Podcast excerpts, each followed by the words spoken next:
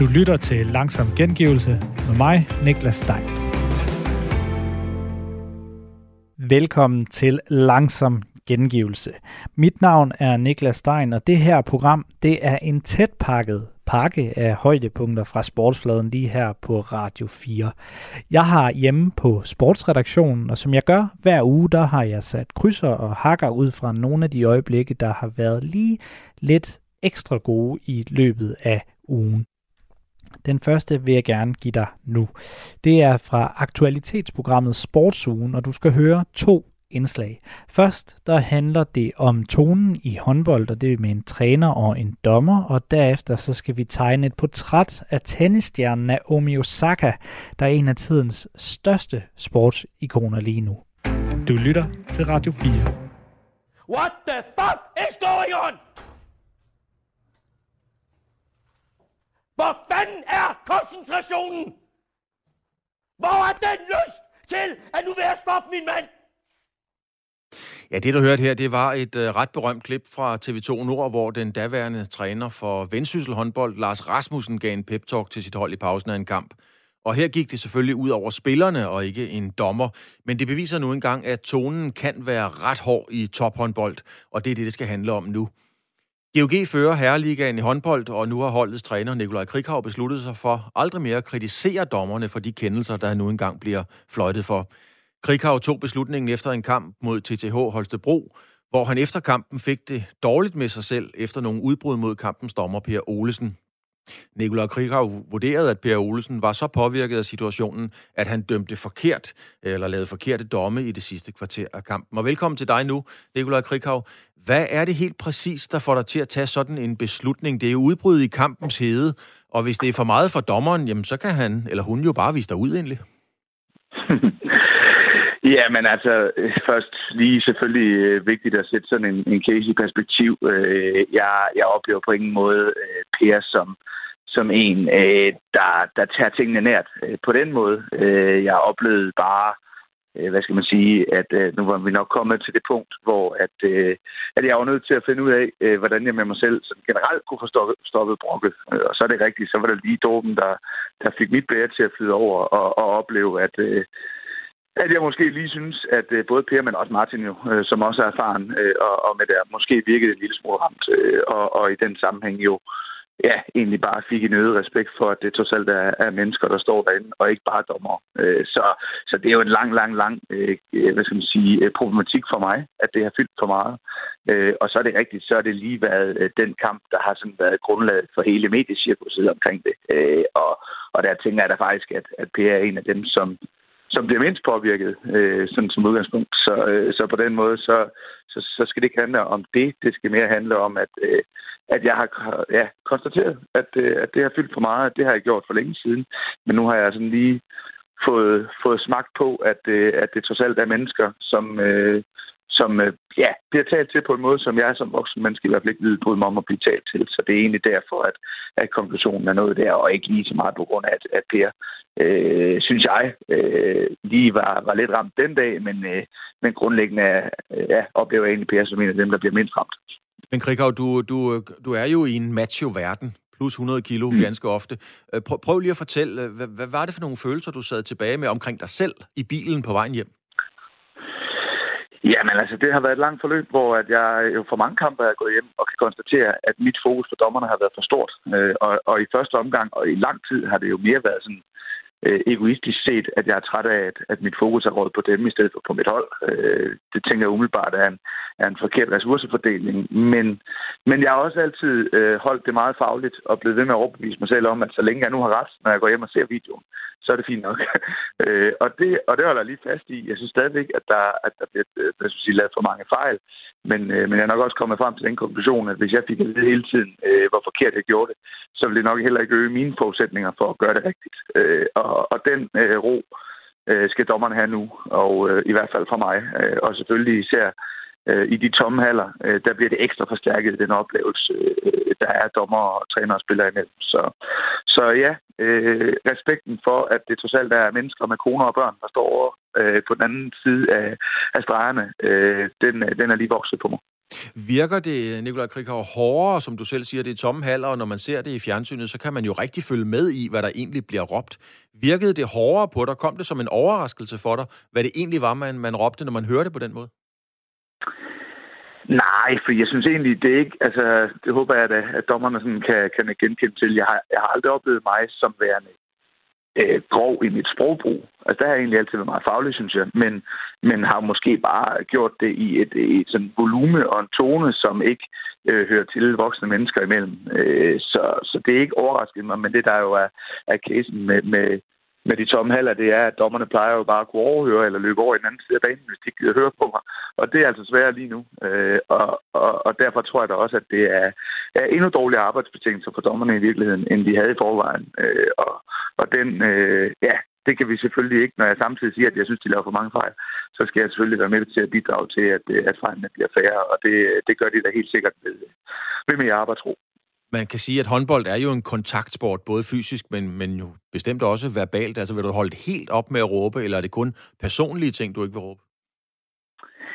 Jamen, jeg skal være den første til at sige, at jeg forventer jo ikke, at jeg bare bliver sådan en, en helgen øh, fra nu af. Og, og vi ved alle sammen godt, at, at, at vi gør det jo fordi, at der står vanvittigt meget på spil, øh, og at vi bruger hver eneste dag på at optimere det, vi går og laver og så føler man nogle gange, at tingene går lidt imod en på nogle parametre, man ikke kan styre.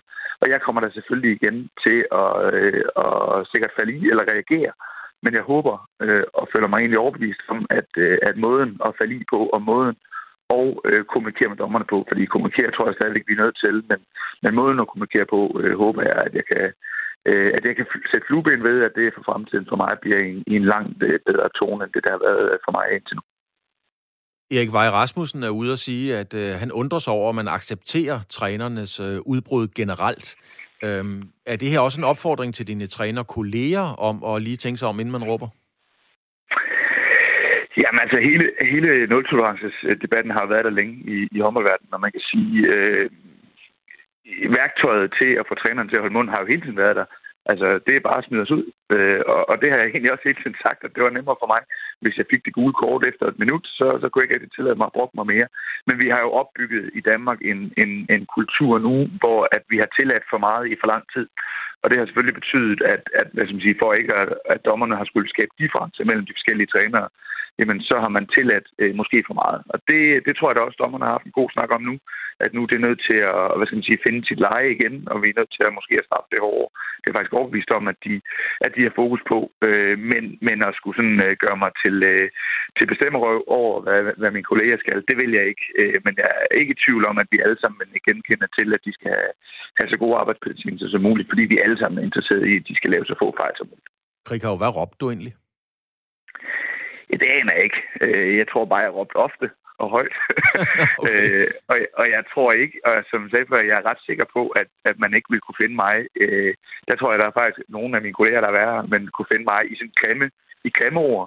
Men, men øh, jævn stor utilfredshed i en høj tone øh, over mange kendelser, det tror jeg måske er mere historien om mig. og så lige til sidst, har du ringet til Per Olsen og givet ham en undskyldning? Jeg har i hvert fald lige øh, her til formiddag øh, sendt ham en øh, kærlig sms. Jeg ved ikke, om han har nået at læse øh, med, at jeg måske synes, at, øh, at han er blevet øh, offer for, øh, hvad skal man sige, historien.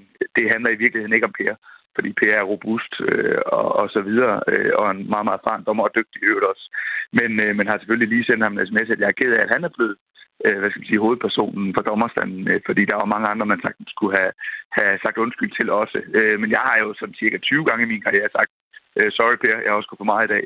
Nu, øh, nu håber jeg, at jeg fremadrettet kan undgå at komme, øh, komme der til efter kampen. Tak skal du have, Nikolaj Krikhav, træner for GOG. Du har et stramt program. Tak fordi du har tid til at være med. Det sætter pris på. Velkommen. Tak skal du have. Ja, det var altså øh, Nikolaj Krikhav, træner for, øh, for GOG. Øh, det er bestemt ikke småting, en dommer må lægge øre til, som vi hører her. Klassikeren Sorte Svin hører vi efterhånden til i, skal vi sige, den blødere ende af skalaen. Og det var jo altså, som vi hørte, Per Olesen, som øh, GOG-træneren råbte efter. Per Olesen har været en af verdens bedste dommer. Han, det er jo bevises jo ved, at han dømte VM-finalen for herrer i 2009. Og Per Olsen er min sanden med nu. Velkommen til dig, Per Olsen. Blev du ked af eller mærket af de tilråb, som Krighav kom med under kampen? Nej, det gjorde jeg ikke. Det gjorde jeg ikke. Øh, jeg tror, vi har at gøre med en træner her, der har et højt selvværd, hvis han mener, at han er i stand til at gøre hverken øh, eller gøre mig ked af det eller modløs. Øh, jeg plejer at sige på den måde, at jeg er blevet kaldt alt i min dommerkarriere, altså på nær højt. Ja, på nær høj, der, der skylder vi måske lige seerne en forklaring, Per. Det er jo ikke alle, der, der lige kender dig. Du er, ikke, du er ikke en klassisk basketballspiller, kan man ikke godt sige det som politisk korrekt? Nej, det kan vist blive til 1,71, tror jeg, når jeg står på tæer. Så. okay, men er det der grænsen eller forskellen går for dig, om man råber nogle personlige ting, eller om det er noget, der har relation til, om der var straffe eller ikke straffe?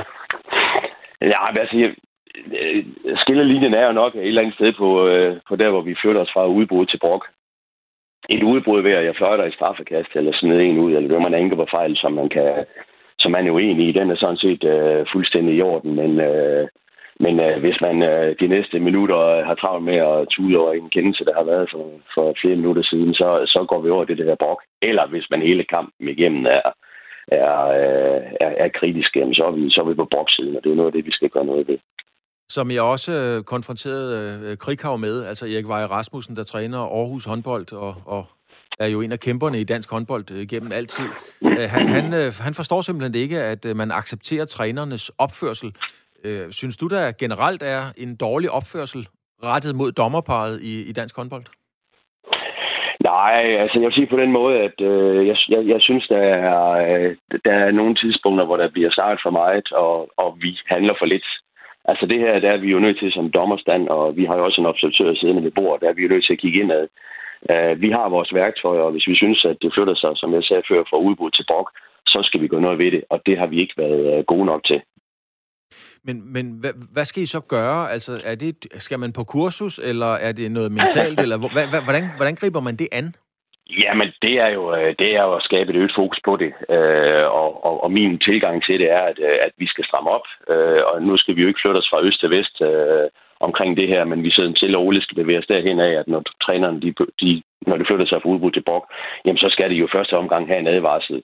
Og øh, hvis det går helt, øh, hvis det fortsætter, så skal vi til at bruge de lidt mere hårde øh, greb, og det er jo så en to minutter, så i sidste ende et rødt kort. Og der og flytter os fra den advarsel til at give to minutter, der har vi været alt, alt for dårlige. Men, men en ting, Per Olsen, er vel, hvad du kan klare sådan personligt. Altså, du er en hård hund i faget. Det er man, når man har dømt en, øh, en herrefinale øh, ved VM. En ting er, hvad du kan klare at tilråbe. Noget andet er vel også de etiske regler, der er omkring håndboldspillet. Altså, dem skal du vel varetage også? Jamen, det er jo en af de ting, hvor, hvor jeg, jeg hører til i, i toppen og har været med i mange, mange år. Jeg er ubetinget den mest fascinerede dommer der i ligaen. Og der skal jeg jo kigge indad og så sige, at, øh, at der skal vi finde en fælles linje, og der nytter det ikke noget, at jeg ikke, fordi jeg, altså, min største udfordring er nogle gange, at jeg, jeg, jeg er fuldstændig ligeglad med, hvad de siger derude, fordi jeg, som sagt, det er blevet kaldt alt. Men der er jeg jo nødt til også at gå forrest og vise, at, øh, at lige nøjagtigt, vi har nogle spilleregler, vi har noget etik, og der er jeg nødt til at gå forrest og, og straffe, når øh, vi øh, kommer over i den der del, som jeg kalder brok. Men hvad er det så? Altså får man det der etiske kodex, eller ikke at, at misconduct, putte spillet i miskredit, eller hvad søren vi skal kalde det? Altså hvad, hvad er det, man ikke vil acceptere, at der bliver, bliver sagt? Jamen, det er egentlig ikke så meget... Øh, jo, selvfølgelig, hvis man bliver kaldt en idiot, så er der ikke så meget at diskutere, så er det jo direkte rødt kort. Men, men det er mere den der hele tiden igen eksperter og forsøge at påvirke dommerne. Og det, der i øvrigt også tit sker, det er, at øh, når, når træneren står og råber derude, så flytter det sig også ind på banen. Så det vil sige, så har du både ballade ude for bænken, men du har også ballade inde på banen. Og så bliver det svært at dømme. Og, og, og der skal jeg, og det skal vi alle sammen være bedre til, som sagt, at bruge de værktøjer, vi har i, øh, i skuffen, nemlig, øh, og det er bestraften, ikke så meget andet at diskutere. Er der en gradsforskel på, Per Olsen, på om det er en træner, eller om det er en spiller, der, der råber til dig? Nej, det er det sådan set ikke. Øh, vi er jo i modsætning til for eksempel et fodbold, der er, er store bane, så er vi jo i en lille hal med 20 gange 20, eller 20 gange 40 meter, og, og så har vi en øh, bænk lige ved siden af, og øh, så, så det er der ikke det er der ikke. Men, men vi må bare sige, at, at, at vi som dommer, der har været simpelthen været for stor spring fra, at når vi giver advarslen til, at vi så også er stand til at give to minutter for, for brok. Du underviser jo, følger nye dommertalenter, og uden jeg ved det, er jeg sikker på, at der er mange etablerede dommer, der med jævn mellemrum også spørger dig til råds om et eller andet. Altså, hvad er dit, hvad er dit råd direkte til dem omkring den her problematik tilråb? Det er øh, at få skabt ro ud på bænken det er, det er der slet ikke nogen tvivl om. At, øh, altså, vi, vi bruger også, og der har Krighav ret i det, han sagde, at vi har selvfølgelig, vi snakker jo også sammen i dommerkreds, og der vil vi da helt sikkert bruge den debat, der er nu her til, øh, til, som løftestang til at få lagt en, en, en, en hårdere og, og bedre linje over for, over for Borge, fordi det er nogle gange, øh, at når der er ro på banen så, øh, og ude på bænken, så har vi også de bedste dommerpræstationer. Og så må trænerne kigge indad, fordi at, øh, jeg synes, der også tit, vi ser, at træner bruger øh, alt for meget tid på at uddanne os som dommer i kampen. Jeg synes, de skal bruge noget bedre tid til at uddanne os mellem kampene, fordi det er der, vi har, vi har puls alle sammen til at have en god dialog om, hvordan vi kan dømme kampene bedre. Jeg må indrømme, når jeg sidder og ser, og ser sport, det kan være håndbold, det kan være fodbold, så er der en helt ny verden, som har åbnet sig for mig, fordi jeg rent faktisk kan høre, hvad der bliver kommunikeret mellem og til øh, spillere og dommer osv. Kan du mærke en forskel på, efter at det er blevet så tydeligt at høre, hvad der bliver sagt? Altså har tonen ændret sig? Nej, det har den ikke. Øh, det, det er klart, at vi kan, vi kan høre noget mere, øh, når der ikke er tilskuere, der tager, øh, der tager noget, noget alarmen, og, men, men der bliver ikke sagt anderledes ting. Der, vi kan bare høre det noget mere. Og det er ikke vores ansvar, det er trænerens ansvar, at øh, de opfører sig ordentligt, fordi vi kan høre noget mere. Og så lige til sidst, nu hørte vi Krikau fortælle, at han havde sendt dig en, øh, en kærlig hilsen og var ked af det. Øh, er I gode venner og giver skulderklap, når man må det ikke engang igen?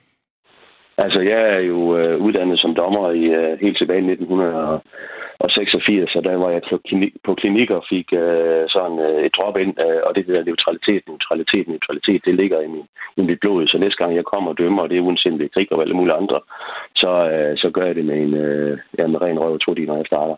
Ren røv og trudi, det er et fantastisk udtryk, Per Olsen. Tak fordi du havde tid til at være med. Velkommen.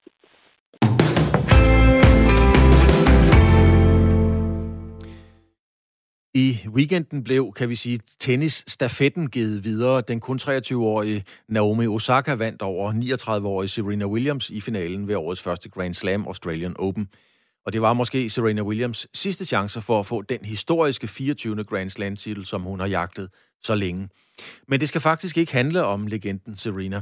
Det skal i stedet for handle om en af de måske kommende legender, nemlig Naomi Osaka. Sejren var allerede hendes fjerde Grand Slam, og der er næppe mange, der vil sige mig imod, hvis jeg kalder hende for verdens bedste kvindelige tennisspiller lige nu. Og måske en af de allerstørste atleter overhovedet, hvis man taler om at bruge den platform, hun nu engang har som verdensberømt atlet. Og det er lige præcis det, vi skal tale om nu. Og jeg skal have hjælp af Trine Nørgaard Pedersen, der kører podcasten De Glemte Atleter, og det er om kvindelige atleter, der ofte bliver overset i sportens verden. Trine Nørgaard Pedersen, øh, det er ubestridt, at Osaka er en fuldstændig fantastisk tennisspiller. Så lad os lige rise op. Øh, hvordan er det, hun egentlig har gjort sig bemærket uden for banen? Er hun lige så markant der? Det er hun i hvert fald blevet i 2020, i det sidste års tid. Øhm, altså det startede jo egentlig i august måned i 2020, øh, da Black Lives Matter jo havde været på dagsordenen og tapetet i nogle måneder.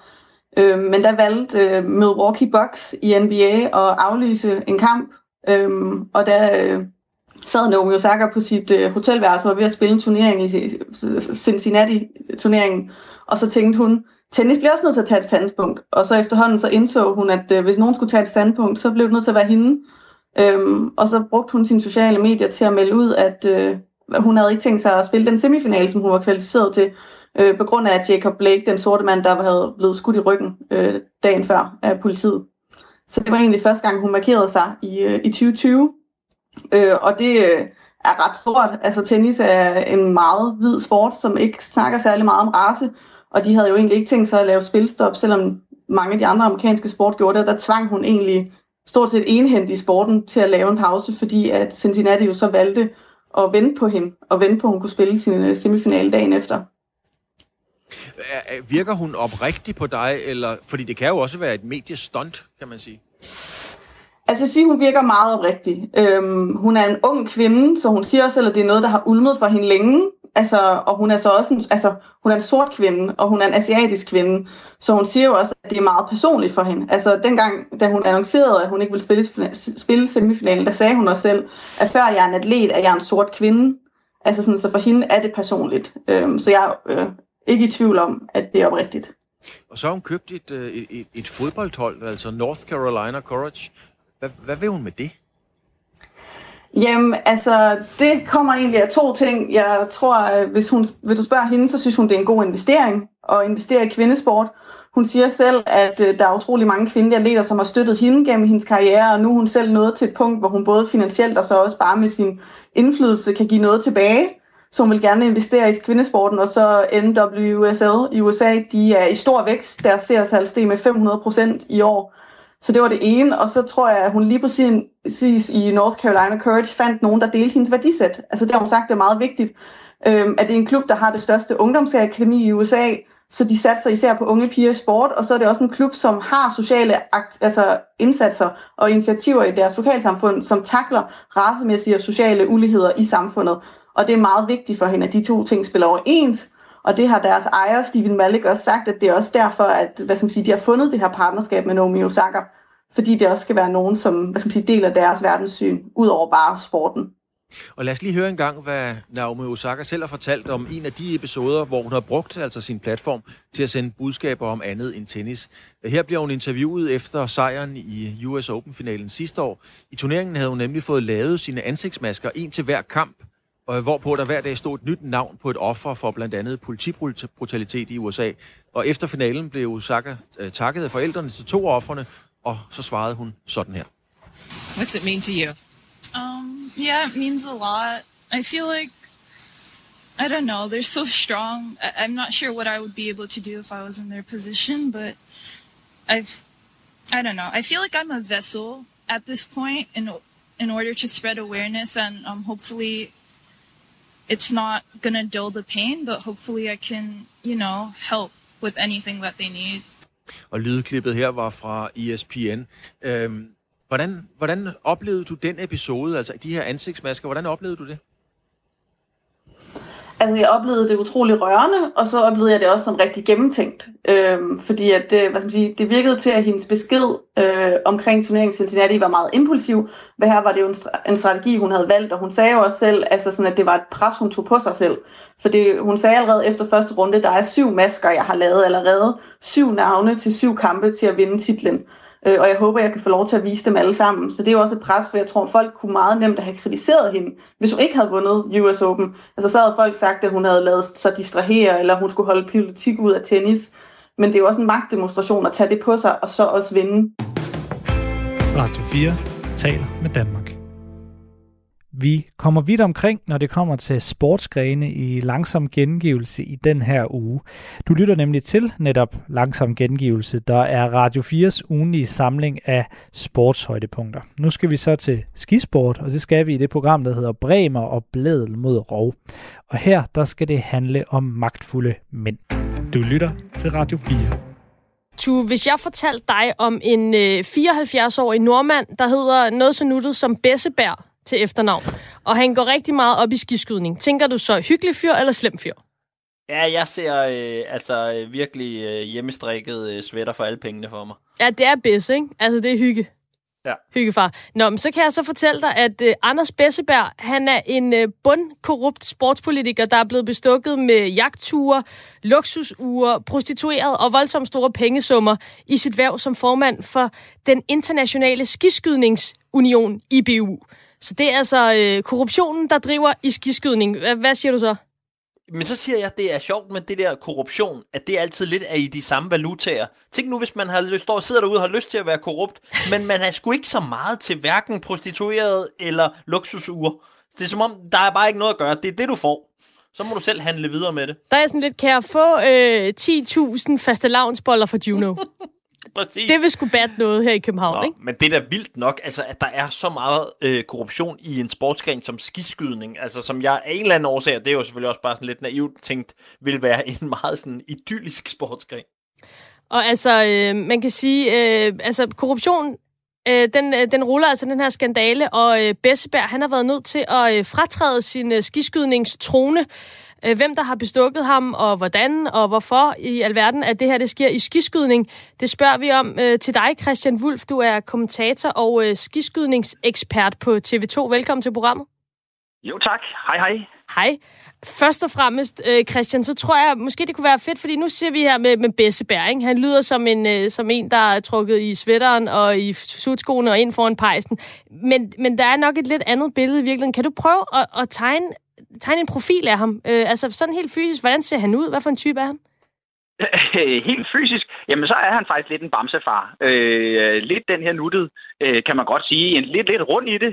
øh, af en tidligere norsk elitesportsmand jo, fordi han har jo været skiskytte selv og været landstræner for det norske skiskydningslandshold tilbage i 80'erne, og så har han, øh, er han jo faktisk nu sådan stadigvæk karakteriseret som altså mister skiskydning, mister biatlon. øh, og det er jo så, kan vi jo høre på, på godt og ondt, fordi det er jo ham, der igennem de her 25 år, hvor han har siddet på, på toppen af tronen, øh, har skabt skiskydning til at være sådan en meget, meget lille nichesport, til at nu være den mest populære øh, tv-vintersport øh, i alle europæiske lande, stort set. Ikke? I, I hvert fald i alle dem, der, der dyrker noget med ski. Så øh, han har virkelig skabt sådan et, ja, et, et, et meget, meget populært øh, brand, som skiskydning er blevet til, og, øh, og, og det er jo den gode ting, men samtidig så øh, er der jo et problem i sportsverdenen, når man sidder for lang tid på magten. Jamen, så, øh, så sker der altså ting og sager, og det er jo ikke aldrig sundt at måske have for meget magt. Nej, og, og nu øh, peger spotlyset altså både på Anders Besseberg selv, og så på hans øh, tyske generalsekretær, en kvinde, der hedder Nicole Resch. Øh, og, og ifølge en artikel øh, fra jer på TV2, så skulle de altså angiveligt have modtaget op mod 1,8 millioner kroner i bestikkelse. Kan du fortælle, hvad er de blevet bestukket for, og hvem er det, der har bestukket dem? Ja, det er jo så det, vi stadigvæk øh, prøver at vente lidt på. Der er jo kommet en, en rapport, som ligesom prøver at skitsere det, men de siger jo selv, at jamen de ved jo ikke, hvor de her uger kommer fra, og hvorfor de har fået de uger. Øh, så der er jo altså dukket sådan en, en 5-6-7 øh, dyre uger til øh, 300.000 kroner stykket op hjemme hos Bessebær. Øh, og, og det har politiet jo så beslaglagt, fordi han ikke kunne redegøre for, hvor kom de fra. Øh, men altså, og det samme med de her jagtture og øh, de her prostituerede, som nogle gange er dukket op på hans hotelværelse, hvor han også siger, jamen, jeg ved ikke, hvem der har betalt for dem. Ej, det er også det, bare, altså, det, det der med, at der bare dukker en prostitueret op, ja. og man ved slet ikke, hvor de kommer fra, og de her fire Rolex-ure, det, det, altså, vi kender ja. det jo alle sammen.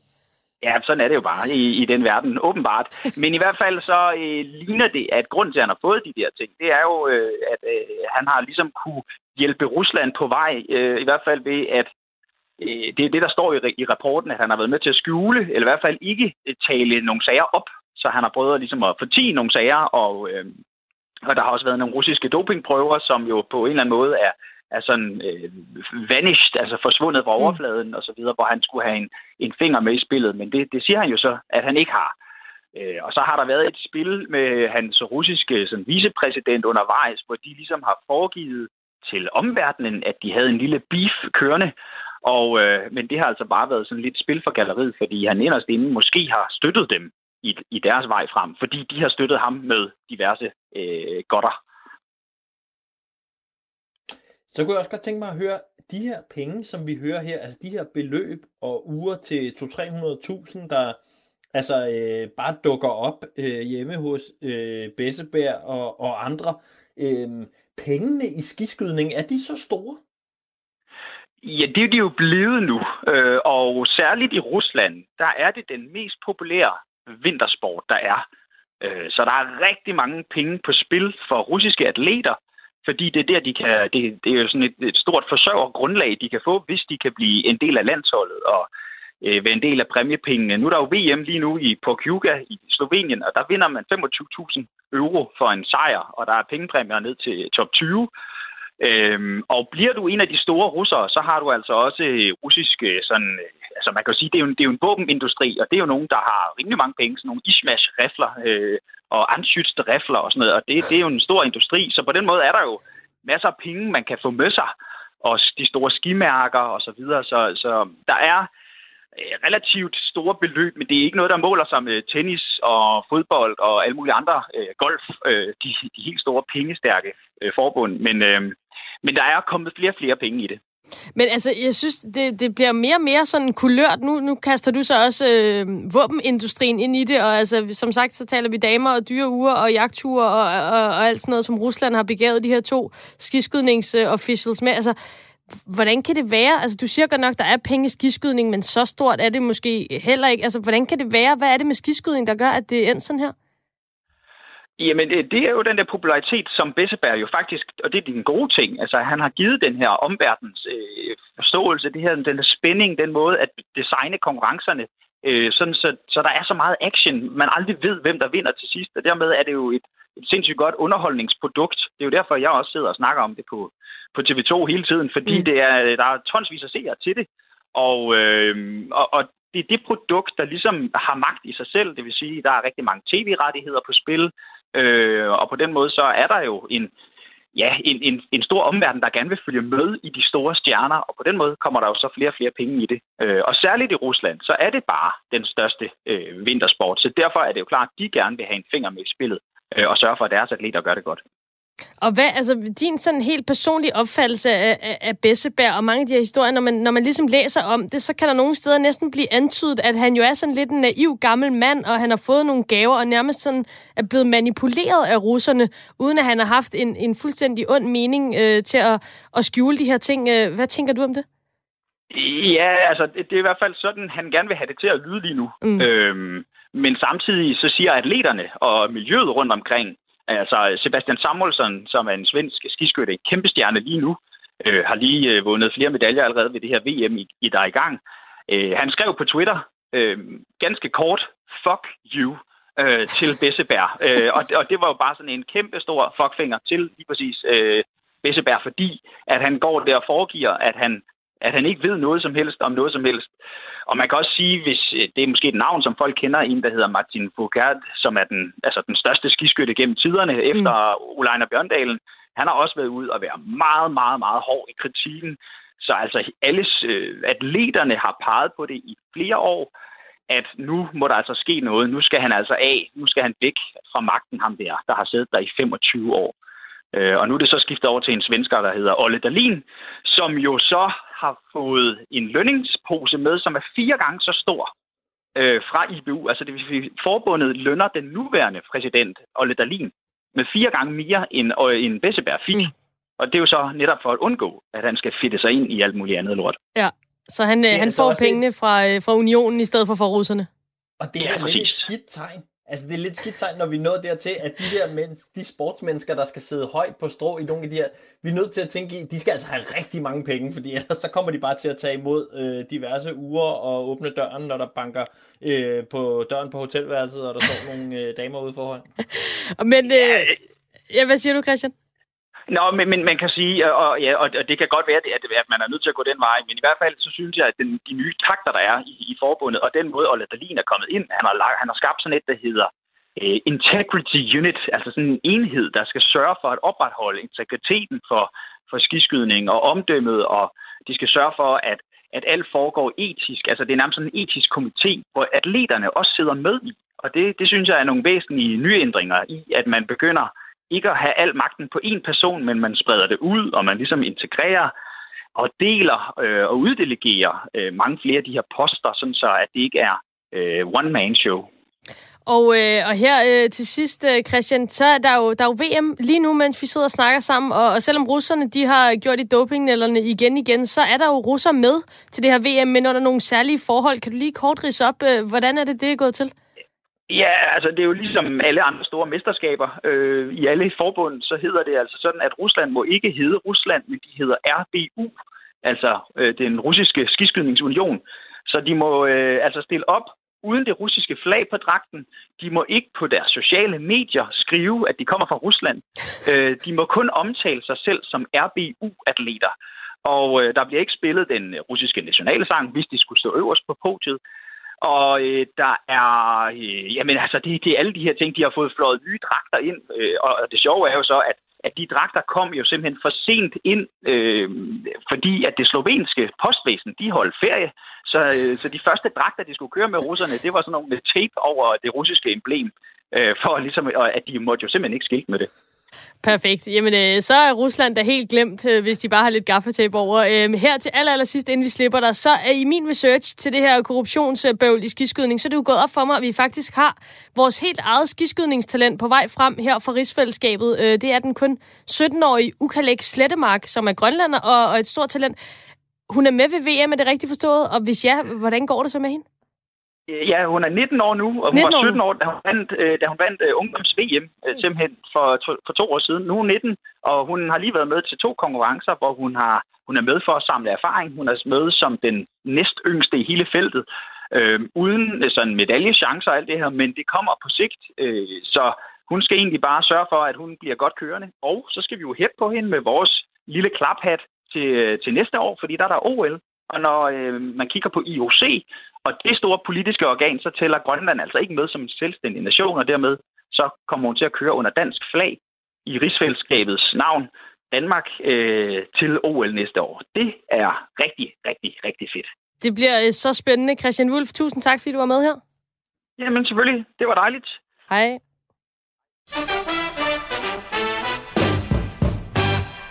Man fik helt lyst til at male, og øh, altså, nu måske også fordi jeg lige har været et par dage med ski, men smække et par langrensski ja. på øh, fødderne, og så bare ned og finde øh, havlgeværet, og så derudad. Altså, nej, men Christian, han kunne virkelig sælge skiskydning, synes jeg. Ja, og jeg synes også bare sådan, altså, øh, jeg havde bare slet ikke indtryk af, at der var så meget gang i skiskydning. Og de der øh, stjerner, som bare øh, fyrer den af på Twitter og sådan noget. Jeg tror, at jeg skal begynde at, at hænge lidt ud med nogle flere skiskytter på Twitter. Helt klart. Radio 4 taler med Danmark. Så skal vi ellers til at snakke fodbold i den resterende del af ugens omgang langsom gengivelse. Her der får du en ret så interessant sag, hvor en fanrepræsentant er blevet fyret fra den engelske storklub Arsenal.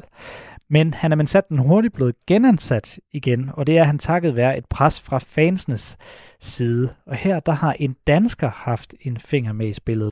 Du lytter til Radio 4. Vi skifter lige spor videre, fordi vi skal faktisk lige uh, runde en, en historie, som vi netop skal tale med dig om, Thomas Ballegaard. Uh, øh, fordi vi skal nu alle sammen uh, høre og møde en uh, mand ved navn uh, Mark Brindle. Mark Brindle, han var indtil januar i år, eller indtil lige godt årsskiftet her nu, uh, det der hedder SLO i Arsenal, Supporters Liaison Officer. På dansk, der er det ham, der sender mails til fanklubberne, sørger for, at de har det godt, sørge for, at fansene i Kina og Brasilien og Rumænien og alle sammen, at de er glade, og at de fortsat støtter øh, den globale fodboldforretning ved at købe masser af merchandise og øh, tage til England en gang imellem. Så blev Mark så fyret. Ifølge klubben så blev han fyret som led i en proces, øh, hvor man skulle optimere processerne omkring hele fanservice-delen i klubben, men nærmere var det en del af en fyringsrunde, endnu en fyringsrunde i Arsenal, der allerede i sommer fyrede 55 mennesker som følge af covid-19's økonomiske konsekvenser. Det var for meget, mente man i Danmarks, øh, eller i Arsenals danske fanklub, som satte gang i en øh, koordineret indsats på tværs af verdens fanklubber, som, øh, hvor, øh, hvor lige pludselig så sendte alle breve efter, at øh, Thomas Ballegaard og Arsenal Danmark havde gjort det til at starte med, til Arsenal FC for at ytre utilfredshed. En indsats, der altså nu har resulteret i, at Mark Brindle er blevet genansat. Og nu har jeg jo sagt goddag til dig, Thomas Ballegaard, men øh, du er altså som sagt formand for Arsenal Danmark, og det var dig, der sendte det første brev her til øh, Arsenals ledelse. Hvorfor var det, du gjorde det?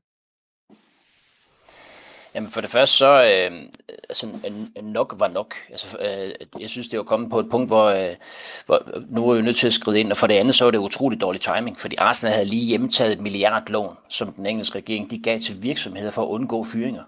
Det har de lige fået hjem, øh, inden de lavede deres øh, fyringsrunde nummer tre. Og for det tredje, så er Mark Brindle øh, en rigtig god kontakt øh, af Arsenal Danmark, en rigtig god mand for Arsenal Danmark, en, en, en person, som, øh, som får løst en utrolig mange sager, inden det bliver til problemer, og som bare er blæksprutten i Arsenal over for fanklubberne. Og ham mente jeg ikke, vi kunne undvære. Så så er vi nødt til at gøre noget. Hvorfor betyder det så meget, at lige præcis den her mand blev fyret? Altså, hvad, hvad er funktionen for sådan en SLO? Hvorfor er han vigtig for dig som, øh, som øh, formand for en udenlands fanklub? Jamen, uh, supporter liaison officer er faktisk en funktion, som Premier League-klubberne er forpligtet til at have. Det er en del af, af regelsættet øh, for Premier League. Øh, jeg var selv med til at definere rollen for den første øh, SLO i Arsenal, Jill Smith, øh, og var med i fanforum, da hun startede, og hvor vi var fans, som sådan ligesom skulle hjælpe hende på vej. Øh, jeg var også med, da hun blev pensioneret. Jeg var også med, da Mark Brindle blev ansat. Og, og, og jeg ved jo, at han har været med til at drive øh, udviklingen af fanklubber i hele, i hele verden. Han har, øh, han har drevet 250 fanklubber, og øh, de 100 er britiske. Og det er ikke noget problem, for de skal nok klare sig selv. Men de 150 er udenlandske. Og forestil dig New Zealand øh, fanklub, som gæster øh, London og skal se, øh, se øh, Arsenal Newcastle. Der er, jo, der er jo tusind ting at hjælpe dem med. Lige fra, øh, lige fra lufthavn og hotel og billetter og rundvisning og alverdens ting. Der er Mark Brindle bare en nøgleperson. Når vi har, vi laver rigtig mange arrangementer i fanklubben, både i Danmark og, og i England, og, og der har vi altid Mark Brindle med på vognen. Så han er bare en blæksprut i alle de her hensinger. Carsten, du vil have et spørgsmål? Ja, jeg vil, altså, fordi nu kender jeg jo, jeg kender jo det, som Thomas han er formand for, det er som en meget velfungerende fanklub. Men jeg vil også sige, altså i gamle dage fandtes den slags jo ikke, gjorde det Thomas. Altså øh, på det gamle Highbury havde I allerede der, øh, du ved, helt tilbage i tiden, havde I allerede der sådan nogen til at koordinere tingene for. Klarede I det ja, ikke selv der, mig? Ja, det, kom, det kom i slutningen af 90'erne, der kom den her øh, regel, og det hang jo sammen med, øh, før, før det, der var for det første ikke det samme rift om billetterne, så folk de, de, kunne, de kunne klare deres egne billetter. Der var heller ikke så mange fanklubber, der, der var heller ikke, det var heller ikke kommercialiseret på samme måde som i dag, så vi klarede det selv hen ad vejen, og så var der jo alle de her fanklubber, de var jo uafhængige. I dag vil, vil øh, moderklubben Arsenal FC, de vil jo gerne have snor i, hvad vi går og laver. De vil jo gerne have, at vi underskriver et kodex, og at de ser vores øh, regnskaber, og de ved, hvem der sidder i bestyrelsen osv. Det er også Mark Bendels øh, opgave. Altså, kontroldelen er ikke stor i Arsenal, men den er større andre steder. I Arsenal er det primært support. Men Thomas, men Thomas det, lige præcis det der med kontroldelen, altså det, det er jo sådan på en eller anden måde, øh, altså, det er også i, i gamle dage, øh, købte jeg altid det der fansin, eller hvad fanden det hed, det der blad, ja. man kunne købe med, med, med fans, ikke, som jo var de uafhængige fans. Og, og I er jo kommet alle sammen en lille smule, eller ikke en lille smule, men faktisk en hel del i lommen øh, på klubberne, og det er jo sådan lidt, er det ikke lidt det der, hvis I ikke marker ret, og, så får I bare ikke de billetter, I gerne vil have til kampene til jeres, øh, til jeres medlemmer osv. Ja, men det er rigtigt nok. Er det ikke sådan lidt rådent? Jo, men det er, det er det, og det er jo også en af de grund til, at, at jeg skrev ind, at nok var nok. Men nu er Arsenal Danmark lidt lille smule anderledes, fordi vi har rent faktisk vores egen billetter. Uh, vi, vi, vi, får, vi, vi har øh, 65-70 billetter til hver eneste hjemmekamp, og de langt de fleste, det er sæsonkort, som, uh, som vi har privat. Øh, som vi har privat, så får vi en lille portion af Arsenal, som vi sagtens kunne være. Så vi kan sgu godt være, det passer os. Og, øh, Øh, det vil sige, vi, vi har også vores eget import af, af Adidas, tror jeg. Det synes de heller ikke i Arsenal, man skal have. Det vil de jo gerne sidde på. Vi laver også vores eget blad. Øh, og vi har, vi har altid haft en masse aftaler ind i klubben, så hvis vi, øh, i stedet for at købe billeder, så, så har vi bare lavet en lukningsaftale med Arsenals fotograf. I stedet for at, at lave interviews øh, via de offentlige kanaler, så lavede vi, havde vi bare vores egen aftale med Bentner og med, hvad de hed, udenom. Og der, der finder vi vores egen vej, men det passer ikke klubben. De vil gerne kontrollere og have snor i det hele. Men, men hvorfor har I det? Hvorfor har I alle de her øh, udenomsaftaler, Thomas? Hvorfor, hvorfor kan det betale sig som fanklub? Jamen, fordi vi vil gerne være uafhængige. Øh, men der hvad, ikke, hvad giver det jer at være det? Vi har jo ingen intention om, at, øh, at vi vil skade klubben på nogen måde. Vores øh, formålsparagraf er jo, at vi vil støtte, støtte op om Arsenal, men, men der er der ikke nogen, der skal fortælle mig, at hvis jeg vil, øh, hvis jeg vil give blade eller lave arrangementer, så, så, så skal de da ikke komme og fortælle mig, hvad, hvad jeg må og ikke må. Jeg, jeg passer mig selv, og vi passer vores fanklub, og det går i øvrigt rigtig fint. Så, så vi har brug for en supporter liaison officer som Mark, som støtter, ikke som mm. kontrollerer, og det har vi faktisk fået. Men, men risikerer, I ikke, risikerer I ikke, at inden så længe, så bliver der lukket ned for sådan nogen som jer, mindre I marker ret og køber trøjerne til de rigtige priser. Fordi altså, hele, hele historikken i, i, Arsenal og også i alle mulige andre klubber er jo, at det, som jeg også sagde for lidt siden omkring Champions League, det bliver jo mere og mere grådet. De vil have flere og flere penge ud af jer. Øh, jeg har også siddet til kampe på, på, på Emirates og kommenteret, hvor fans havde aftalt, nu går vi sgu lidt før for at protestere over på lidt priser osv. Så, ikke? så, så I risikerer vel, at I ikke kan blive ved med at have en eller anden grad af, af frihed og selvstændighed, gør I ikke? Jo, jo men det er, det er en stor risiko, og, og det, øh, og, og, og, det, er jo, det, er jo, det, er jo, det er jo med i den bevægelse, hvor de prøver at transformere os fra at være fans til at være kunder. Den kommer vi tilbage til lige om lidt, tænker jeg. Det, det, det bryder jeg mig ikke om. Men, men vi ved jo også, at, personlige relationer det er stærkere end alt muligt andet. Så hvis du har de personlige relationer dybt ned i klubben, for, mm. som for eksempel til Mark Brindle og til mange andre, jamen så kan ting lade sig gøre. Sådan er det i erhvervslivet, sådan er det i det offentlige, sådan er det også i fodboldlivet. Personlige relationer slår alt. Så, så, så det, det er derfor, at vi prøver at have rigtig, øh, rigtig, rigtig hårdt fat i øh, de forskellige mennesker i Harsdal. Lige, øh, lige, fordi lige til sidst nu, fordi noget af det, jeg, jeg tænkte på, da vi snakkede om historien her, Thomas, øh, det, det var jo netop det her med, at, at fans er jo gået fra at være, være glade tilhængere, der kommer uafhængigt på stadion og passer selv og selv køber billetter og alt det andet, til at være en organiseret, hvad kan man sige, nærmest kundeklub, i de enkelte øh, øh, øh, lande rundt omkring i hele verden.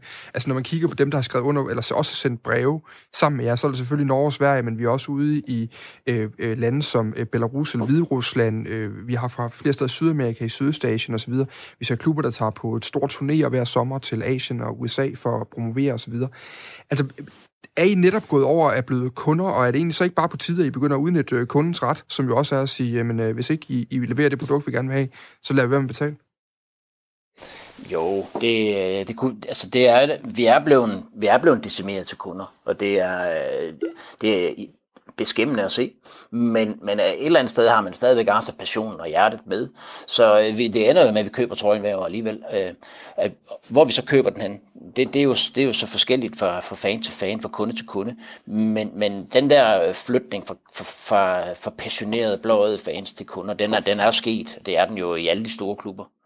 Øh, men, men som du siger, hvis det er den transformation, der har sket, så må vi også kunne stå sammen og så kræve en kundens rettigheder. Og det var det, vi gjorde i forhold til Mark Brindle. Det var, at vi bare stod sammen. Nu var det heldigvis en, en struktureret gruppe af fanklubber, så det var relativt nemt at komme sammen. Og det, det, fik, det fik jo en effekt. Radio 4 taler med Danmark.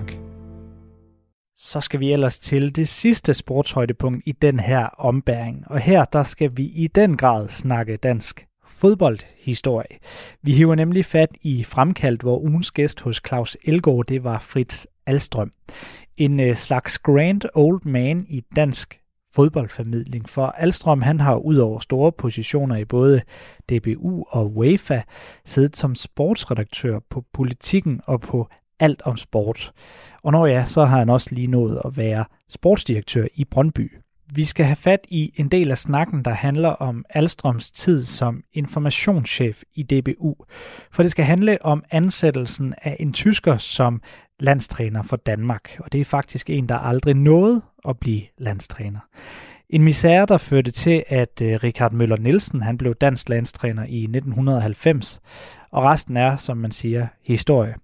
Her der giver Fritz Alstrøm en ærlig og synes jeg, super interessant insiderberetning om hele sagen og tiden omkring den. Du lytter til Radio 4. Vi skal lige runde noget, og når jeg siger en sætning, så kan, så kan vi starte næsten en hel time mere, men vi skal lige ind i den. Det blev en ulænding. Øh, hvad tænker du så? Ja. Jo, men altså, det er... Ja, mange har spurgt mig, om jeg har set den film, der blev lavet om det, der skete. Jeg, jeg, jeg, jeg, jeg riser den lige op, Fritz. Jeg riser den lige op. I 1990, der bliver Horst Wohlers jo udnævnt som, øh, som landstræner, og den lå lidt i korten, at det skulle have været til Rikard, eller sådan var det i hvert fald udefra. Men så var det, der blev lavet formentlig regning uden vært, fordi at øh, Horst Wohlers blev meget stort præsenteret på et pressemøde, men, men så, som jeg husker det, så havde man faktisk glemt at skrive, at skrive kontrakt med ham. Men lad os lige høre, lad os lige høre øh, Rikard, da han kommer ud øh, nede i Ådalen, da han kommer ud fra OB's omklædningsrum. Skal vi sige tillykke? Nej, det skal jeg ikke. Det blev en udlænding. De har valgt en udlænding. Og det er det, han siger her, det blev en, øh, det blev en, det blev en ulænding. Og så øh, senere ja. på, på pressemødet, så kommer det jo så til at, at lyde sådan her. Tror I på, at I ikke skal betale en erstatning for at få hos Volas hertil? Ja. Jeg vil sige, at hvis vi, hvis vi vender tilbage til Brian Laudrup-sagen, ikke, så var den der meget kompliceret, og den fik vi løst. Uh, så kan vi nok også løse det her problem. Altså, du tror på, at det ikke kommer til at koste jer en krone til Ørdingen at få ham herop? Lad os nu først blive præsenteret fra problemet, før vi begynder at tage stilling til, hvordan det skal løses. Problemet har I jo. Fritz Alstrøm, det var jo ren kaos med Horst Wohlers i 90. Han bliver præsenteret ja, der, ikke, og så videre. Hvordan, hvad er det, i, når, når du skal gøre, skal gøre regningen op, når den tid, og det var forhåbentlig længe kommer, var det en ja. fiasko? Var det pinligt? Var det et kuriosum? Hvordan vil du huske det? Altså, det, det, det var jo pinligt. Altså, det indrømmer mig blankt. Jeg, har ingen, jeg, jeg kan huske i detaljer det hele forløbet. Øh, og det er fordi, jeg, jeg har altid haft det princip. Hold dig til sandheden så er du ikke i tvivl om, at du siger det rigtigt øh, om igen. Det samme hver gang. Sagen var den, øh, vi skulle have en ny træner øh, i stedet for Sepp, fordi Sepp skulle til Tyrkiet. Bestyrelsen siger til mig, eller bestyrelsen siger til Karl Nielsen, du må finde en ny træner, og vi synes, du skal tage Freds med, fordi han kender Gud og hver mand. Det ender med, at vi får, øh, for, vi hører, vi har flere, der er flere på tale, blandt andet Ari Haren og ja, øh, ja, der var andre. Øh, men så får vi et, et tip fra en tidligere, en af de største spillere i dansk fodbold, og jeg vil ikke nævne hans navn, fordi det, det, det synes jeg, jeg har været bekendt over for ham. En af de største spillere i dansk fodbold, som har begge ben på jorden og altid har haft det, undtagen når han skulle op og hætte. Han siger, jeg tror, han vil være en fantastisk træner. Og det var Horst Wohlers, han hentydede til. Det var ikke mig, han ringede til. Han ringede til en anden i DBU, der kom ind til mig og sagde, sådan og sådan og sådan, og jeg har også hørt det. Det, der ender med, det er, at Karl Nielsen og jeg tager til Düsseldorf og møder Horst Wohlers på Hotel Intercontinental og drøfter med ham, hvilke muligheder der eventuelt er. Det, det, der ligger i det, det er, at Hans Bjerg, som var meget stærk på det tidspunkt, Hans Bjerg Petersen, der sad i DBU's bestyrelse som næstformand, han ville ikke have Richard som træner. Og dengang, der var, der, der var mange, der så gik med og stillede sig tøvende over for, om det skulle være Richard. Og der skal jeg så lige bemærke, at Richard var jo fagligt fuldstændig kvalificeret. Han har gjort det fantastisk med øh, U21-holdet og med det olympiske hold. Og personligt havde jeg et exceptionelt godt forhold til Richard. Men jeg fik altså den ordre fra DBU's formand og DBU's bestyrelse, at jeg skulle tage med ned og tale med Horst Wohlers. Horst Wohlers var meget, meget interesseret i jobbet. Vi vidste, at han var på kontrakt i Bayer Jyrdingen. Vi kontakter Bayer Jyrdingen for at spørge, er der nogen mulighed for, at I vil frigøre vores volers? Og svaret var, det er vi ikke utilbøjelige til, fordi det er en kæmpe chance for ham. Lad os tale om det. Så ringer vi til Horst Wohlers, inden øh, han kommer til København, og spørger ham, har du talt med Yrdingen? Og så siger han, ja, alt er på plads. Jeg må gerne tale med jer, og jeg må egentlig også gerne være træner. Øh, og, og, og så siger han, hvad, hvad, skal, hvad forlanger bare Yrdingen for dig? Jamen, de har ikke sat noget beløb. Og der var holdningen den i DBU, at det kunne ikke blive en herregård. Hvis man virkelig vil have det hos Mullers, så må man jo også betale en million måske i, uh, i kompensation og så videre. Men det vi skulle have gjort, det var, at vi skulle have annulleret det pressemøde. Og det, det, det jeg det kan man godt sige. for det. Ja, det gør Altså, jeg, jeg, jeg, havde jeg været uh, lidt ældre og mere erfaring, jeg vil jo aldrig lave den uh, ting. Uh, jeg, jeg lavede aldrig noget tilvarende. Jeg lærte utrolig meget af den. Og, og jeg har sagt, at en ting er at begå fejl. Det værste, det er næsten at repetere en fejl, altså at, gentage den. Mm. Og det, det har, jeg lært så meget af det, at jeg ikke har lavet, noget, lavet nogen tilsvarende fejl. Men Fritz, men, hvad men tænker var... du? Fordi nu har, du har, du har, det har vi jo øh, rost og, og, og trukket frem alle de altså store, betydningsfulde ting, du har gjort. Ja. Men hvad tænkte du helt enkelt, da du sad til det pressemøde? Hvad foregik der inde i hovedet på dig? Hvordan havde du det? Ja, havde helvede Altså, jeg, jeg sad jo sammen med Hans Erik Jensen, der var det daværende formand, og øh, Jim Stjerne Hansen, der var det muskler og sekretær. Og vi drøftede, inden vi kørte over, og ud på, jeg tror, det var på et hotel ude på Amager, vi holdt det. Ikke, ikke langt hvor, uh, fra, hvor de nu havde sin, uh, sin hovedkvarter dengang. Og jeg husker, vi talte om, skal, skal vi ikke bare aflyse det? Fordi det, der var et af problemerne også, det var, at TV2 havde fået færden af, at, han kom. Så vi stod allerede ude ved gaten i lufthavnen, og de havde interview med ham, inden han overhovedet øh, næsten kom ind, igen, øh, inden han kom ind igennem paskontrollen. Uh, men, men jeg kan huske, vi talte om det, og, og så, så, Ja, jeg, jeg, så, så var en ting, jeg ikke husker mig tydeligt, det var, vi besluttede os til at alligevel at gøre mødet. Det skulle vi aldrig have gjort. Det var helt tåbeligt. Vi skulle bare annullere det og beklage over for pressen. Vi regnede med, at vi havde en aftale, og det føler vi ikke, vi har. Men jeg skal lige sige også, at vi kunne sagtens have fået en aftale med Bayern Jyrdingen. Men altså, der var det kørt af sporet. Øh, og, og det, der sker, det er, at, øh, at, at øh, Poul Hylgaard, som er umiddelbart efter, der overtager Poul Hylgaard jo formandsposten i DU efter Hans Erik Jensen på repræsentantskabsmøde i Odense. Og, øh, og der siger Hylgaard, at vi må have styr på det her. Øh, så vi laver en aftale med Richard. Øh, og øh, han og Jim, de inviterer Richard til et møde, som foregår i Billund. og der kommer Richard. Og som jeg har fået det fortalt, og det er altså kun grund til at tro på, så havde Richard sin uh, skrivemaskine med, for at være sikker på, at kontrakten den blev skrevet, skrevet med det samme. Det, det lyder rigtigt. Og, ja, og den så blev skrevet under. Det, der var ærgerligt for mig, sådan set, det var, at jeg havde et fantastisk godt forhold til Richard. Men Richard gav jo mig skylden. Han gav ikke DBU's formand, DBU's bestyrelse, Hans Bjerg Petersen, Jim. Han gav ikke nogen af dem skylden for, at han ikke fik tilbud i første omgang. Han gav mig skylden. Jamen, hvad var det der, Freds? Hvad var det mellem jer? Fordi jeg, jeg husker en oplevelse, og det var til EM i 92, øh, semifinal. Vi har lige slået, øh, ja. vi har lige slået Holland. Og jeg sidder faktisk ja. sammen med Søren Lerby, og der, der kommer du altså gående og lige krydser Richard, og så siger du faktisk til lykke. Og så kigger Richard ja. på dig, og, og jeg kan huske, og Richard var jo kraftet med en stor mand, undskyld mit sprog, men han kigger så sagde, Fritz, jeg glemmer dig aldrig, sagde han. Og så, og så gik oh, han. Hvad skete ja, der der? men det gjorde Ja, men det passer jo ikke, at han ikke glemte Så skal jeg fortælle en ting, det var, det, det pinede mig. Det, der så sker, da jeg er i UEFA i år, jeg bliver ansat fast i UEFA i 95, øh, der øh, organiserede vi det altid på den måde, at når vi havde en slutrunde, øh, om det så skulle være en lodtrækning, så inviterede vi altid forskellige øh, notabiliteter til lodtrækningen. Og der har jeg jo, der var det mig, det, det var også mig, der stod for det. Det var altid mig, der skulle invitere de forskellige, både til gallaen i Monaco, til alle vores lodtrækninger og, og fester og så videre. Der skulle jeg invitere kendte trænere og spillere, fordi jeg havde et, et personligt forhold til dem. Og jeg inviterede altid Richard, når det var en slutrunde, fordi Richard havde vundet Europamesterskabet. Så han var der sammen med Bertil Fuchs, der havde vundet i, i, i 96, øh, og med Rinus Michels, der havde vundet i 88 osv. Og der kom Richard altid. Men Richard hilste kun på mig, hvis jeg stod ved siden af UEFA's præsident. Eller UEFA's CEO. Så gav han mig hånden og fik en anden vej. Fordi øh, han kunne ikke være bekendt at gøre andet. Altså, for så, så, så, tror jeg, Lennart, så tror jeg, Lennart var ikke, når de var blevet rasende på ham. Altså, sådan opfører man sig ikke. Men det, der så sker, det er, at jeg får så samtidig... Øh, øh, øh, jeg, jeg har altid haft et godt forhold til hans søn Tommy, mm. som, jeg, som, som jeg sætter stor pris på. Og nu skal jeg fortælle en ting. Det der med, at Rikard siger, at han aldrig glemmer mig, det passer ikke. Jeg sidder øh, som, øh, hvad skal vi sige, administrator i juryen for fodbold til Hall of Fame. Og det der med, at Rikard ikke blev optaget osv., jeg kan, jeg kan lægge hovedet på blokken og sige, at Rikard blev inviteret meget tidligt, gang på gang. Og svaret var altid, at det havde han ikke tid til.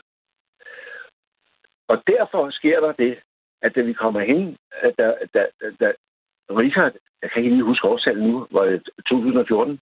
Ja, i 12, i 12, i 12 ville I gerne have ham optaget. Det må have været noget jubilæum i forhold til, hvornår ja, ja, jeg, jeg, jeg ville optage ham flere gange. Han ville afbyde hver gang. Hver var det på, men var det på grund af dig?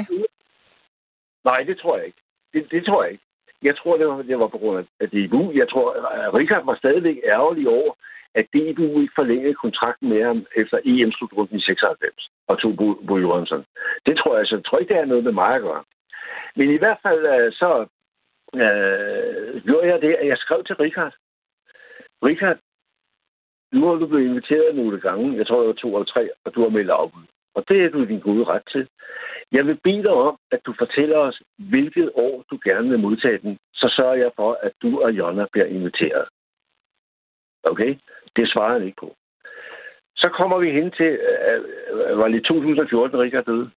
Det tror jeg. 16, tror jeg. Det er også lige meget. Jeg, 16, ja. Jeg sidder øh, til... Øh, selvom jeg var gået på pension i UEFA, så har, har jeg stadig kontrakt med UEFA. Altså, øh, der er en aldersgrænse, når du fylder 70, men UEFA har lavet en ny øh, rolle, øh, hvor der ikke er nogen aldersbegrænsning. Det er, jeg er den eneste, der har det i UEFA, så jeg får en ny kontrakt hvert eneste år.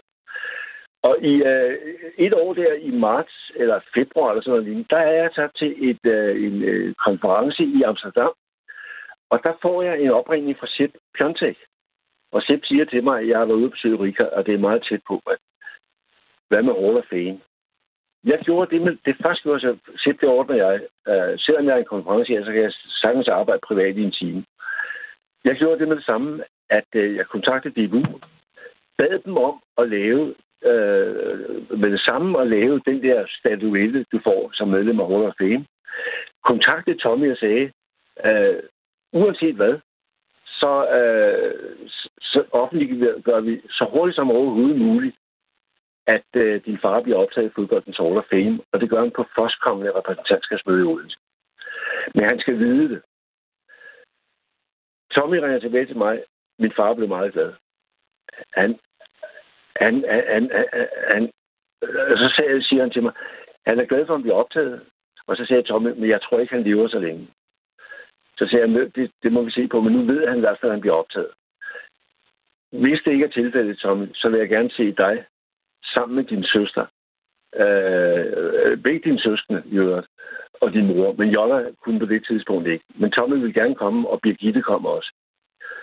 Og, øh, øh, og, og, og da, da, jeg kan huske, at de kommer til, til, til ude til, vi holdt det på, hvad hedder det, hos Andersens Hotel, der holdt vi øh, konferencen.